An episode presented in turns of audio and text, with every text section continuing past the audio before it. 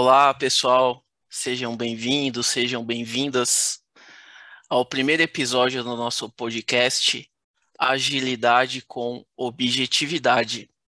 Então, qual que é o objetivo deste podcast? São discussões sobre agilidade, mas de uma forma pragmática, objetiva e com foco em resultados. Aqui não tem blá blá blá e nem Loren Y. E, mas o que, que é Loren? Então vou convidar aqui o Margon Tomé, nosso co-host aqui, para explicar que termo é esse, Margon. E aí, pessoal, tudo bem? Bem-vindos. Ah, Lore é enrolação. Então, quem aí do TI está acostumado aí, muita gente que vem antes disso do TI, na verdade, quando você usa lá, ia fazer livro, ia escrever, mas não tinha algo ainda para pôr nos livros, mas você queria ver como ia ficar, o pessoal colocava Lore Y Dolor. Então é uma escrita aí hum. antiga aí, quem começou na parte aí de, de editoras gráficas. Então é para enrolar, cara. Quando você é não tem encher linguiça. E manda um lore. É isso aí. Entendi. E, e hoje a gente tem a nossa primeira convidada aí de honra, minha vizinha aqui de Jundiaí, Natália Manha. Bem-vinda, Nath. Obrigada, pessoal. Muito bom estar aqui conversando com vocês, com os pessoal aqui de Jundiaí, né? Principalmente pessoal, trocando o pessoal do interior para a gente falar um pouquinho sobre agilidade. Isso aí, e e a Natália foi escolhida por ser uma pessoa objetiva, né, Margon? Pelos posts que nós vemos dela, pelo livro, pelas apresentações dela. Nós vemos que ela é uma pessoa que usa agilidade com bastante pragmatismo. Então, por isso o convite, certo? Isso mesmo. Então, uma pessoa que tem muito conteúdo, que estuda bastante, contribui, divide esse conteúdo aí com o mundo da, da agilidade, o mundo de negócios. Então faz todo sentido o nosso primeiro episódio aí de falar com objetividade. Legal, pessoal. Obrigada. Agradeço o feedback. Isso aí. Bom, sendo bem objetivo, todos aqui trabalhamos com agilidade, produtos digitais. E o, o LinkedIn de cada um estará na descrição desse vídeo, tá? Então, adicionem aí para que troquemos experiências. E o nosso primeiro episódio é como colocar o cliente no centro da estratégia. Então nós vemos que se fala muito em foco no cliente, customer experience, NPS, então nós é, sucesso do cliente, mas como que nós podemos efetivamente colocar o cliente no centro da estratégia das organizações? Certo, Margon? Isso mesmo. E aí acho que a, a primeira assim pergunta um pouco de antes de dar a cereja do bolo é, Nath, o que, que é estratégia organizacional para você? É uma ótima pergunta, né? Estratégia tem que começar definindo o que é estratégia. E não é simples, né? Estratégia, inclusive, é um conceito muito abrangente, que tem N definições, né? Um conceito muito antigo, inclusive.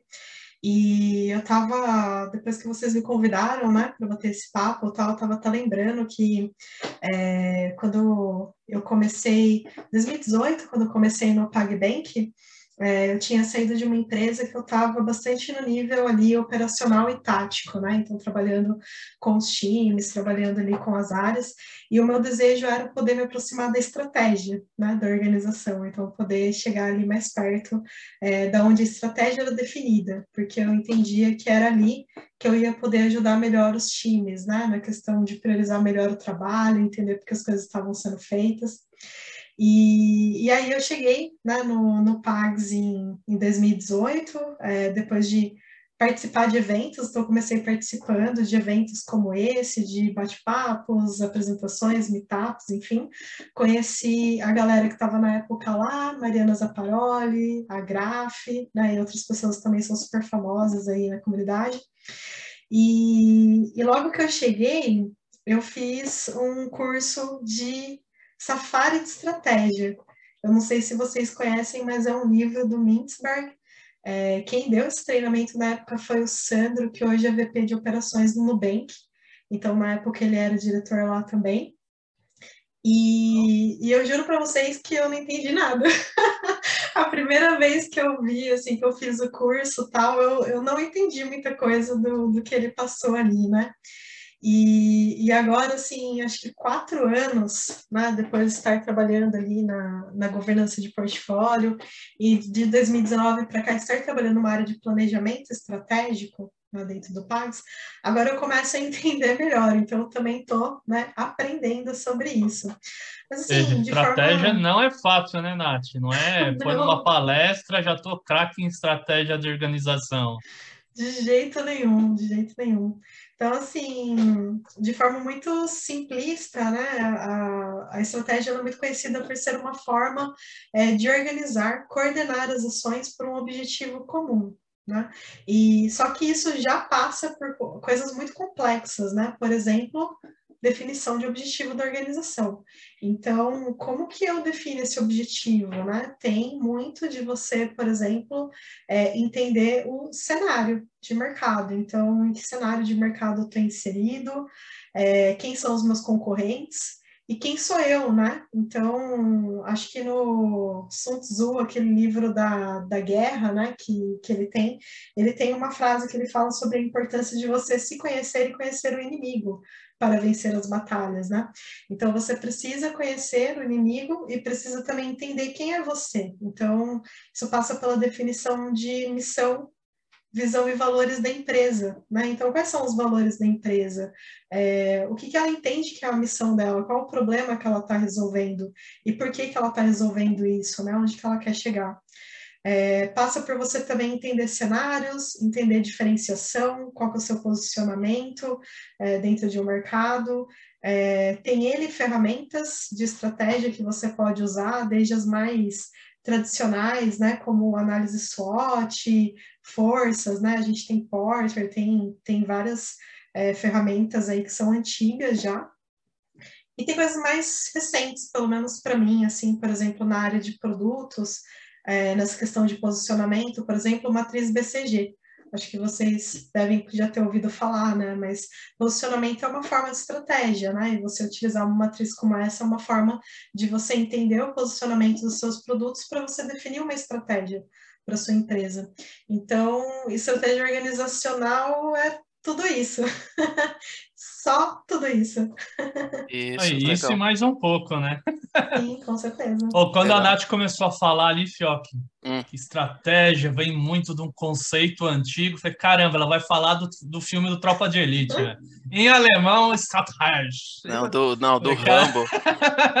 é, mas realmente, Nath, é, estratégia muito abrangente. Eu gosto muito de uma definição que eu li num, num livro até de produtos que é, existem os objetivos estratégicos, então uma empresa ela atua no Brasil e o objetivo dela é expandir para a América do Sul, né? Então esse é o objetivo. E qual vai ser a estratégia para ela né, expandir para a América do Sul? Aí a estratégia é, sei lá, talvez começar pelas, pelas maiores capitais da América do Sul e depois expandindo. Então realmente tem todo esse conceito de objetivos e o plano, né, para alcançar esses objetivos. E eu gostei do que a Nath falou, né? Que realmente o agilista ele tá ali no flight level 1, 2, ele quer ir pro 3, ele quer ajudar na estratégia que a estratégia seja ágil, correto? Sim. Aí. E desse ponto que você falou dos planos, né?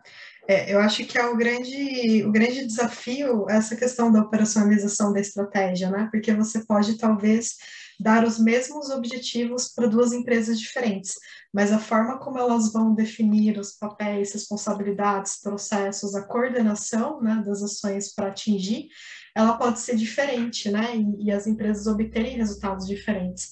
E isso é um desafio, né? Principalmente para empresas grandes, onde você não consegue, às vezes, mexer muito na estrutura. Uhum. E você tem né, um ambiente de muita incerteza, a necessidade de mudar a estratégia rapidamente, mas ao mesmo tempo uma estrutura muito grande, muito lenta, né? Que ela não consegue se movimentar nessa velocidade, né? Então, os desafios aí da, das empresas. Veja, vocês estão falando aí, para ficar claro para todo mundo, é não confundam estratégias com objetivo, né? Então, o objetivo ali da empresa, o norte, é onde a gente quer chegar e a estratégia vai ser o meio, né? Como que vamos fazer para atingir aquele objetivo? Muito bom. Nath, você falou aí do, do livro, né, da arte da guerra, conheço o inimigo, mas também está muito em pauta, é tão importante, né, quanto ou mais é mais conhecer o inimigo, é conheça o seu amigo, conheça muito o cliente. Então vamos trazer aí a figura do cliente para a jogada. Sim. Essa parte de, de colocar o cliente no centro da estratégia, ela eu vou chegar lá que ela é muito interessante, tá? Mas antes também eu vou querer passar por um outro lugar, que é o cuidado que a gente tem que ter com isso, tá? Eu semestre passado eu fiz uma aula sobre, aliás, acho que foi ano passado, já faz um ano já. Eu fiz uma aula sobre gestão de stakeholders lá na USP, né, que é onde eu estou fazendo meu doutorado. E assim, uma coisa que eu achei muito interessante de conhecer nessa aula é a questão de como a gente tem hoje é, uma base assim nas empresas de uma gestão que eles chamam de shareholder, que é aquela gestão onde a empresa tem uma visão muito financeira e que ela quer né, atender ali as necessidades dos investidores, né? E acho que é muito importante as pessoas conhecerem né, essa base, conhecerem isso, porque você vai chegar numa empresa e por mais que você queira, né, tipo, aplicar tudo que tem de novo e bacana na agilidade, você precisa também entender o contexto da organização, né? Então, se é uma organização que ela tem investidores, é lógico que você não quer que ela seja uma é, empresa que é gestão de shareholder pura, né, que só olha para tipo receita, receita, receita para o investidor. Mas aí você tem, então, essa, essa teoria da gestão de stakeholders, que é justamente quem é de projetos normalmente conhece, mas é essa questão de você olhar para todos, né? Então, não só os investidores, mas também o cliente, também é, o funcionário, a comunidade, os fornecedores e todo mundo que está né, inserido nessa cadeia de valor.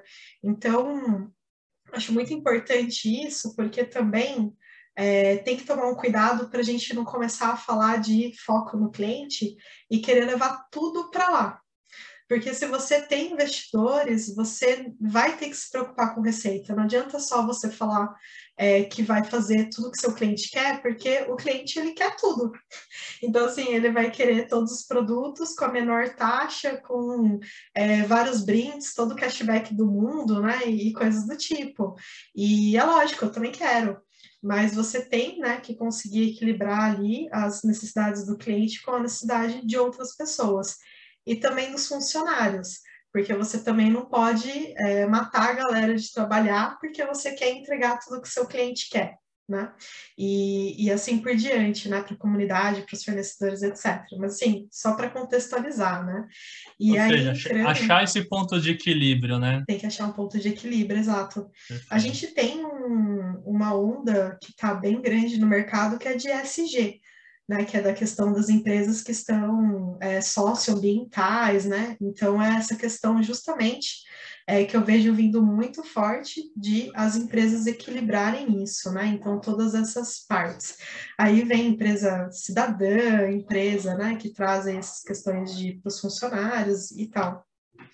E assim, uma vez que você tem, né, que você entende que tem que ter um equilíbrio tudo isso, vamos focar no cliente, né? E aí o que você falou sobre é, essa questão de como colocar o, cliente no centro da estratégia, né?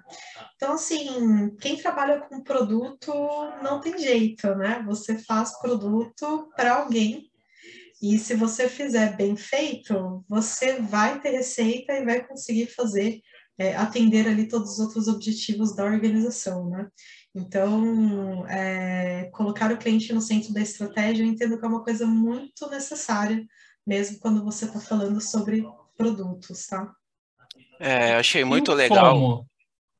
Opa, fala aí, É, achei muito legal o que a Natália falou do comece com o que você faz hoje, né? Não dá para chegar na empresa e do dia para a noite. Não, vamos focar totalmente no cliente. Agora, antes de ir para o como, Margon, é, então, só queria assim resumir qual, qual que é o objetivo de colocar o cliente no centro da estratégia. Quais são os benefícios? Porque o que, que eu vejo, tá? Eu vejo que se fala muito em cliente, mas só que quando se vai definir a estratégia, as métricas não se fala tanto em cliente geralmente, e o efeito colateral disso é criarem, criarem uma área que é especializada em clientes, sendo que, na minha opinião, isso deveria ser cultural. Então, por que colocar o cliente no centro da estratégia? Isso também traz benefícios financeiros?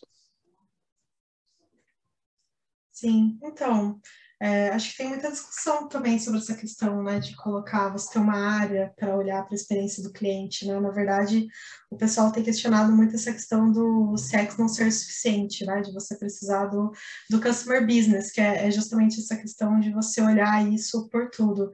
Mas, assim, é, é lógico que tem, né, a, a, questão do ganho financeiro. E muitas vezes é difícil mesmo de você mensurar, né? Mas eu entendo que se você é uma pessoa que trabalha com produtos, é, essa questão de você entender né, a proposta, vamos pegar uma ferramenta simples, né, o Canvas, e sim, eu falo bastante sobre ele. Então, assim, você vai pegar o Canvas, a primeira coisa que você vai entender é quem é o seu cliente. Né? Então, quem é a pessoa para que você vai é, desenvolver esse produto? É, você tem né, aí práticas, design thinking, etc., para você entender persona, entender jornada. Né? Então, assim, é muito da, da questão de identificação do problema quando você está fazendo um produto. E o ideal é que você vá, da mesma forma que a gente fala na indústria do vá para o Gemba, né? na hora que você está fazendo um produto, você tem que ir também. Então, você tem que ir ali onde o cliente está para entender como que a vida dele funciona, para você entender o posicionamento do seu produto. Né? Então, o que, que o seu produto, o que, que é o problema que ele tem, o que, que o seu produto né, pode trazer como solução para ele e principalmente que ele vai ter de diferencial, porque também não adianta você fazer um produto que todo mundo já faz, né? Então, essa questão de, de design centrado no cliente, ele vem muito com isso, né? É, acho que seria muito difícil você definir um produto sem olhar para alguma coisa, sem colocar alguma coisa no centro, né? Então, vou colocar no centro o aumento de receita. Difícil responder qual que vai ser o produto que você vai desenvolver, né? Então, assim, não, vou colocar no centro um problema a ser resolvido, né? E esse problema, ele ocorre na vida vida real, ele ocorre num grupo de pessoas, né? Um grupo específico de pessoas. Então eu vou lá para entender como que esse grupo se comporta, quais são os costumes, né? O que, que eles fazem, e entender como minha solução se encaixa, né? Então, assim, entendo que é essencial para o produto você ter essa, essa questão de centrar no cliente para definir essa solução. E o legal é que o Business Model Canvas ele tem uma extensão ali para o cliente, né? Aquela parte do cliente ela tem um, uma extensão. Então, bem legal. E até uma frase que eu já ouvi, acho que, não sei se é Andressa Chiara que fala, que não tem que ser alvo ao tiro, é tiro ao alvo, né? Então, muito bom esse ponto. Vai lá, Michael. Excelente. Não, vou pegar umas deixas aí que vocês falaram. Então, também falaram de métrica. Então, isso é um ponto que a gente trabalha bastante, né? A gente, as maioria das empresas já são robustas em algumas métricas, né? Então, fala KPIs, cara, tem KPI pra caramba. Mas aí quando você vai ver quais são as métricas que geralmente as empresas têm, você vê que é muito focada no quê? Ou são métricas puramente de negócio, né? Ou métricas ali de produto. Mas e métricas assim sob a ótica do cliente, né? Então, a gente conhece, né, tem alguns framers que também traz isso e eu vejo que isso é muito ainda pouco explorado, muito utilizado pelas empresas. Então, queria perguntar aí para a Nath aí, e métrica sobre a ótica do produto, o que, que, que você consegue no, nos ajudar nesse bate-papo? Legal. Então, acho que é importante é, entender esses níveis né, estratégicos, porque talvez no nível do negócio você vai ter mais indicadores de aumento de receita, redução de custo, e pode ter alguma, algum indicador de experiência do cliente, mas não, o foco não vão, vão ser só esses indicadores, né? Mas se você está numa empresa que tem vários produtos, né, ou você, enfim, tem um produto, aí eu acho que é onde você consegue entrar forte com esses indicadores, né? Como você comentou, tem né, alguns, é, alguns tipos de indicadores que você pode utilizar. Acho que o mais famoso é o tal das métricas piratas, né? Que é aquela coisa da aquisição, ativação, retenção do cliente. Mas assim, independente de você usar exatamente essas métricas piratas, o que você quer entender é a jornada, né? O problema que você está resolvendo do seu cliente entender a jornada dele. Então, assim, a, a, as, as questões são simples, né? A, como que você é, você está fazendo, entendeu o, o, problema do seu cliente? Você definiu uma solução, um produto que você vai colocar para ele. Como que você faz que o cliente encontre seu produto? Essa é a primeira pergunta. Né? E aí, como que eu meço isso? Então, eu vou disponibilizar esse produto num site, então eu vou medir né, o quanto eu consigo colocar de publicidade, as pessoas de fato clicam e entram ali para ver o meu produto. Então, estou chamando a atenção dele, né? esse, é uma, esse é um indicador. É, beleza, chamei a atenção dele, o quanto eu consigo converter né, esse cliente. Então, ele clicou no site, viu o meu produto, mas ele de fato comprou? Ou ele deu uma olhada e saiu da página. Então, eu vou querer medir isso também, porque aí eu começo a trabalhar em que pontos eu posso melhorar o produto, né? Se é em chamar a atenção do cliente, se é em chamar a atenção dele para compra, né? Então, se ele vai comprar, aí você começa a estudar coisas do tipo, ah, será que o, a identidade do meu produto está bacana? Essa é uma pergunta, né? Ou será que o preço está bacana, né? Então, as pessoas estão se interessando, mas não estão não fechando o negócio, né? Então, o preço não está legal. E aí depois a questão também do quanto do tempo que ele fica no, dentro do seu produto, né? Então o ciclo de vida ali do cliente e a satisfação dele. Então assim, ele está ficando bastante tempo ou também ele entra e sai, né? Isso também pode acontecer. E ficando algum tempo, como que está a satisfação dele com esse produto, né? E aí eu começo a pegar feedback para melhorar eu começo a pegar feedbacks, né? Tipo, não só aí de tentar entender comportamento, mas também de aquela coisa, né? De 1 a 10, quanto que você indica o meu produto, começa a pegar reclamações, que aí ele vai reclamar mesmo, né? E você vai pegar essas reclamações para trabalhar em cima delas. Então, tem bastante coisa que dá para trabalhar, né? De métricas de produto. Não é fácil, porque você precisa ter ferramentas para conseguir captar esses dados processar eles, analisar, né? Então, principalmente em empresas grandes, se você não tiver boas ferramentas, sistemas para fazer isso, você vai ter um monte de dados sendo perdidos e são dados que poderiam te dar feedback para a estratégia. E a gente tem que ter o produto certo, mas também encontrar os clientes que querem aquele produto, né? Então, Sim. a gente, como você falou, fez a, lá no Discovery, fez uma jornada, identificou a persona, então não adianta né, oferecer camisa do Santos lá na Gaviões, né, Fioc? Tem que não, ir lá na dá. baixada. Não dá. É isso aí. Oh, e, e, também é, o que a Nath falou me fez lembrar do livro Lean Startup, que é do funil. Então, às vezes, as pessoas se empolgam com as partes de cima do funil, que são métricas de vaidade. Mas e a conversão efetivamente, que é lá no fim do funil? Será que ela está indo? Temos a questão do cohort, né? Que pô, num mês eu tive um monte aqui de aquisição, mas aí você vai avaliar a métrica dessas pessoas que adquiriram hoje, elas cancelaram amanhã. Então, acho que as métricas de vaidade, né, Margot, até o Fit for Purpose fala bastante, elas podem cegar qualquer tipo de negócio ou qualquer tipo de gestor de produtos. Porque as métricas de vaidade, elas te deixam ali num, num, no escuro. É, a importância de entender quem é o seu cliente e a jornada dele, né? Porque senão é isso, né? Você vai definir um produto que você não tem clareza de quem é, né? Como o Michael falou, o seu cliente, o que ele quer, o que ele precisa, né? E vai gastar um dinheirão oferecendo coisa que não tem nada a ver. E, e também cair nessas armadilhas, né? De, poxa, tá vendendo muito, né? Tá, tô aqui super bem. E quando você vai ver isso, né? Aquele, aquele mês de teste, né? Que depois a gente cancela. Exato. É, vai, é, é... Fala Marco, aí, só, só, só, contar um case aqui. É, um, teve um, ia ter um jogo do Corinthians aqui que só ia, casa, só ia passar em um canal, né? Aqui da internet até.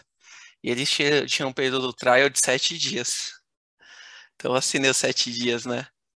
Aí vi o jogo e depois eu cancelei porque esse produto ele não. Até olhei o produto que tinha, mas ele não atendia os meus propósitos. Então eu cancelei. Né? Então, agora, ô Margon, é, você vai falar, mas depois eu queria que, que a Nath falasse um pouquinho sobre como que conhecer o propósito do cliente ajuda no LTV que você citou e no CAC também. Porque tem gente que é, tem um custo de aquisição, mas atira para todo lado. Mas vai lá, Margon, fala você primeiro. Não, é isso, é perfeito. Pode responder o choque. Eu queria falar, e onde que a gente define, né? Isso aí não adianta lá jogar a bucha lá no, na mão do PO que está lá no operacional, né? Isso aí, identificar bem qual caminho que a gente vai fazer para atingir o objetivo, é a estratégia, né? Então, o tópico aqui da conversa aí remete a isso. Então, por isso que é importante definir, depois não adianta cobrar se a estratégia não está bem definida. Fala aí, Nath. Você falou, você falou um ponto também interessante que eu acho que casa com, com a pergunta do Daniel, que é e o PO que está no operacional? Então, assim, como que conhecer, né, o comportamento aí do cliente ajuda a melhorar os indicadores, né?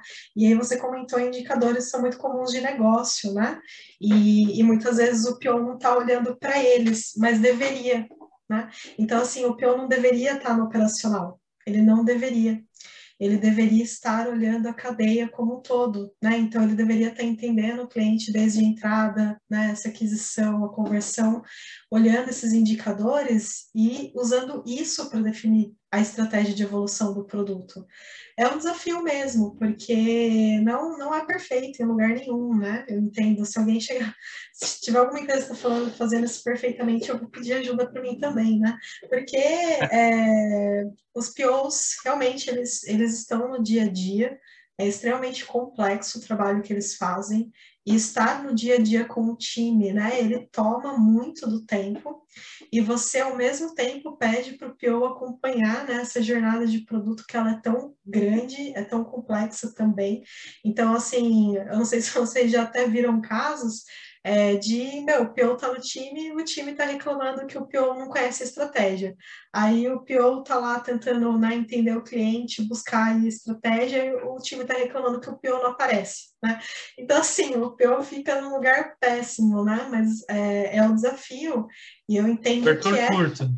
a necessidade de entender o comportamento do cliente para poder melhorar esses indicadores. Olha, Natália, eu já vi PO que não sabia qual era a estratégia, e já vi C-Level que não sabia também, tá? Então, né? acontece. Eu não, não vou nem comentar isso. Né? Não, mas é isso mesmo, tudo questão de estratégia, então, de alinhamento, disso chegar, claro, ser transparente, né, é importante, né? Então, tem, tem técnicas, tem framers que ajudam isso, né? Então, mas não é fácil. Então, realmente tem até outros papéis aí que surgem, né, que já existem, como o PM, que às vezes acaba ali tendo tem o papel tanto do PO quanto do PM, e o PM está mais olhando, digamos, para fora, né, olhando para o mercado, enquanto o PO olha mais interno ali, né, para vamos chamar para o downstream, né, para execução do, dos produtos na esteira de desenvolvimento. E até tem outra discussão que eu acho que já acaba caindo num outro bate-papo que a gente pode ter futuramente, né? De papéis e responsabilidades. Será que o PO está acabando ou ele está se transformando? Será que o PM vem mais forte? Mas aí a gente consegue bater é. um papo depois. Ou será que a gente tem que voltar para lembrar que a agilidade fala sobre o um modelo colaborativo, né? Então, se você tem uma empresa grande tão complexa, e você tem áreas né, de atendimento, CRM, marketing, etc., produto, é, essas pessoas deveriam trabalhar juntas, né? Acho que a gente volta a fazer uma segmentação de atividades que devolve a gente para o modelo de indústria, né? De cada um é, bate um prego ali e no final ninguém sabe o que está entregando no final. E olha que indústria tem modelos muito melhores, tá? A gente não pode falar mal de indústria, mas é, tem que tomar cuidado com, com essa segmentação, né? Senão Bastante atendimento... eficientes, né, Nath? Inclusive, é, né? Então, a indústria é bem exato, eficiente nesse modelo. Exato. Então, senão o atendimento está recebendo a reclamação do cliente e a reclamação está morrendo ali, né, o, o CRM, as outras, marketing, né, também com vários canais ali de coleta de dados, né, que poderiam estar trazendo feedback, e o PO lá dentro do time fazendo o quê, né, escrevendo histórias que não estão atendendo o cliente, mas assim, acontece, gente, acontece, empresa é. grande, eu entendo que a gente, como, né, é, parte de times de agilidade, etc., tem que ajudar uh, os POs nisso, né, ajudar as organizações nisso, e, e aí, se chegar no nível do C-Level não saber também, aí tem que parar, para tudo, stop the line, é. e vamos voltar aí para a prancheta, porque precisa discutir melhor. Né? Exato. Né? A gente falou viu, do funil, né? Eu vejo muita empresa também que segmenta no funil. Você vê lá o marketing, não, eu só trago para dentro, eu fiz minha parte. Agora converter é com a outra área. Aí o cara não conversa, ah, você não trouxe a pessoa certa, não, você que não conseguiu converter. Ou quando depois a retenção ou retenção, você que não soube reter o cliente. Exato. Oh, viu, mas eu tenho uma pergunta. Bom, Natália, estou lendo o seu livro sobre equipes virtuais ágeis, que é um assunto extremamente atual. Eu queria saber como equipes remotas podem manter o foco no cliente. Existe alguma técnica, existe alguma coisa que você indica, e até para os agilistas, não, agilista não, Agile Master, Agile Coach, Scrum Masters, o que, que você nos indica? Legal. Bom, é, quando eu escrevi esse livro, eu trabalhava na IBM e eu trabalhava bastante com equipes remotas, porque as equipes eram globais, então tinham pessoas na Índia, China, Estados Unidos, assim por diante. E na época a gente estava passando por uma aplicação do Kanban, né? Então foi muito forte na época essa questão da transformação ágil e de utilizar o Kanban como é, uma forma para isso. E a gente, para fazer essa transformação, né, para ensinar as equipes sobre o Kanban, a gente na época utilizou uma prática que é o Static, muito conhecida aí por quem é do Kanban, que é esse System Thinking Approach to Implementing Kanban. Então, é uma é, forma de implementação do Kanban com uma visão sistêmica. E ele começa justamente pelo entendimento de quem é o cliente. E, e é muito interessante é, essa questão que fala, né? Ele fala do que faz um serviço ser, é, servir ao propósito do cliente, que é o tal do fit for purpose, né? Então, foi muito interessante porque na época a gente trabalhava muito com equipes de serviço, não era nem de produtos, eram equipes de suporte, de infraestrutura, equipes de, enfim, né, de N assuntos ali diferentes, inclusive equipes de RH, equipes de marketing e, e negócios. E uma coisa muito curiosa é que normalmente os times não sabem responder quem é o cliente. Então, começando com essa questão do Fish for Purpose, primeira pergunta, quem é o seu cliente e quais são os propósitos dele. E aí tem até os, os Fish for Purpose cards, que ele fala para você colocar ali, sei lá, três propósitos, né? E para cada propósito colocar é, o quanto o cliente está satisfeito com isso ou não. E os times costumam ter pouquíssimo conhecimento sobre os propósitos desse cliente, tá? Inclusive, times de serviço, eles costumam ter SLOs e SLAs, né, os Service Level Agreements, que normalmente são uma forma de você entender né, a necessidade do cliente e como medir mas normalmente os times não conseguem fazer essa correlação, porque normalmente esses serviços eles têm um Service Delivery Manager, né, um gestor, alguém que é responsável por, esses, por gerenciar, é, negociar esses SLAs e SLOs com o cliente, e o time acaba não não tendo essa visão e não tendo esse entendimento. E normalmente chega para o time, inclusive, coisas do tipo, ah, hoje a gente atende o cliente em sete horas e eu quero reduzir para 15 minutos. E aí vocês dão um jeito, né? E aí a pessoa vira, vai embora e o pessoal tem que dar um jeito. Então, o Static foi uma forma né, que a gente utilizou para começar com isso. A gente utilizava esses cards, pedia o pessoal responder. Se eles não conseguissem responder, a gente ajudava a fazer esse entendimento. Se não tinham métricas né, definidas, a gente ajudava a definir. E aí, uma vez que a gente tinha isso definido, a gente partia para a parte de entendimento das insatisfações né, desse cliente. Então, o que, que não está bom, que métricas não estão boas. E aí sim, analisar a demanda, analisar a capacidade, mapear processo. E o Kanban o último passo, né? A questão de você definir ali um, um processo num quadro, né? Para as pessoas andarem o post-it. Então, a importância de você ter né, essa clareza de que, para quem é do Kanban, né, o quadro não é o fim, né? Tipo, não é o, o objetivo de tudo isso, mas sim esse entendimento do, dos propósitos. E estética para serviços, mas serviço, produto, né? Então, pode ser utilizado também para produto, e tem muita gente que fala né, sobre essa aplicação do Fit for Purpose, do Static para produtos também. Então, o Static, mesmo se usar Scrum, pode utilizá-lo? pode, pode, pode sem né? problema nenhum. Pô, acho que para, infelizmente, a conversa está ótima, mas nosso tempo está acabando. Então, acho que entrar aí para a parte final, agradecer muito a Nath aí por, por essa aula que ela deu aqui com a gente, simpática, manja muito. E, Nath, também fica à vontade aí se quiser fazer o, o jabá aí do livro, ou você já escreveu outros aí também, pois o link também vai estar aqui no, no, nos comentários. Então fica à vontade, Nath, muito obrigado.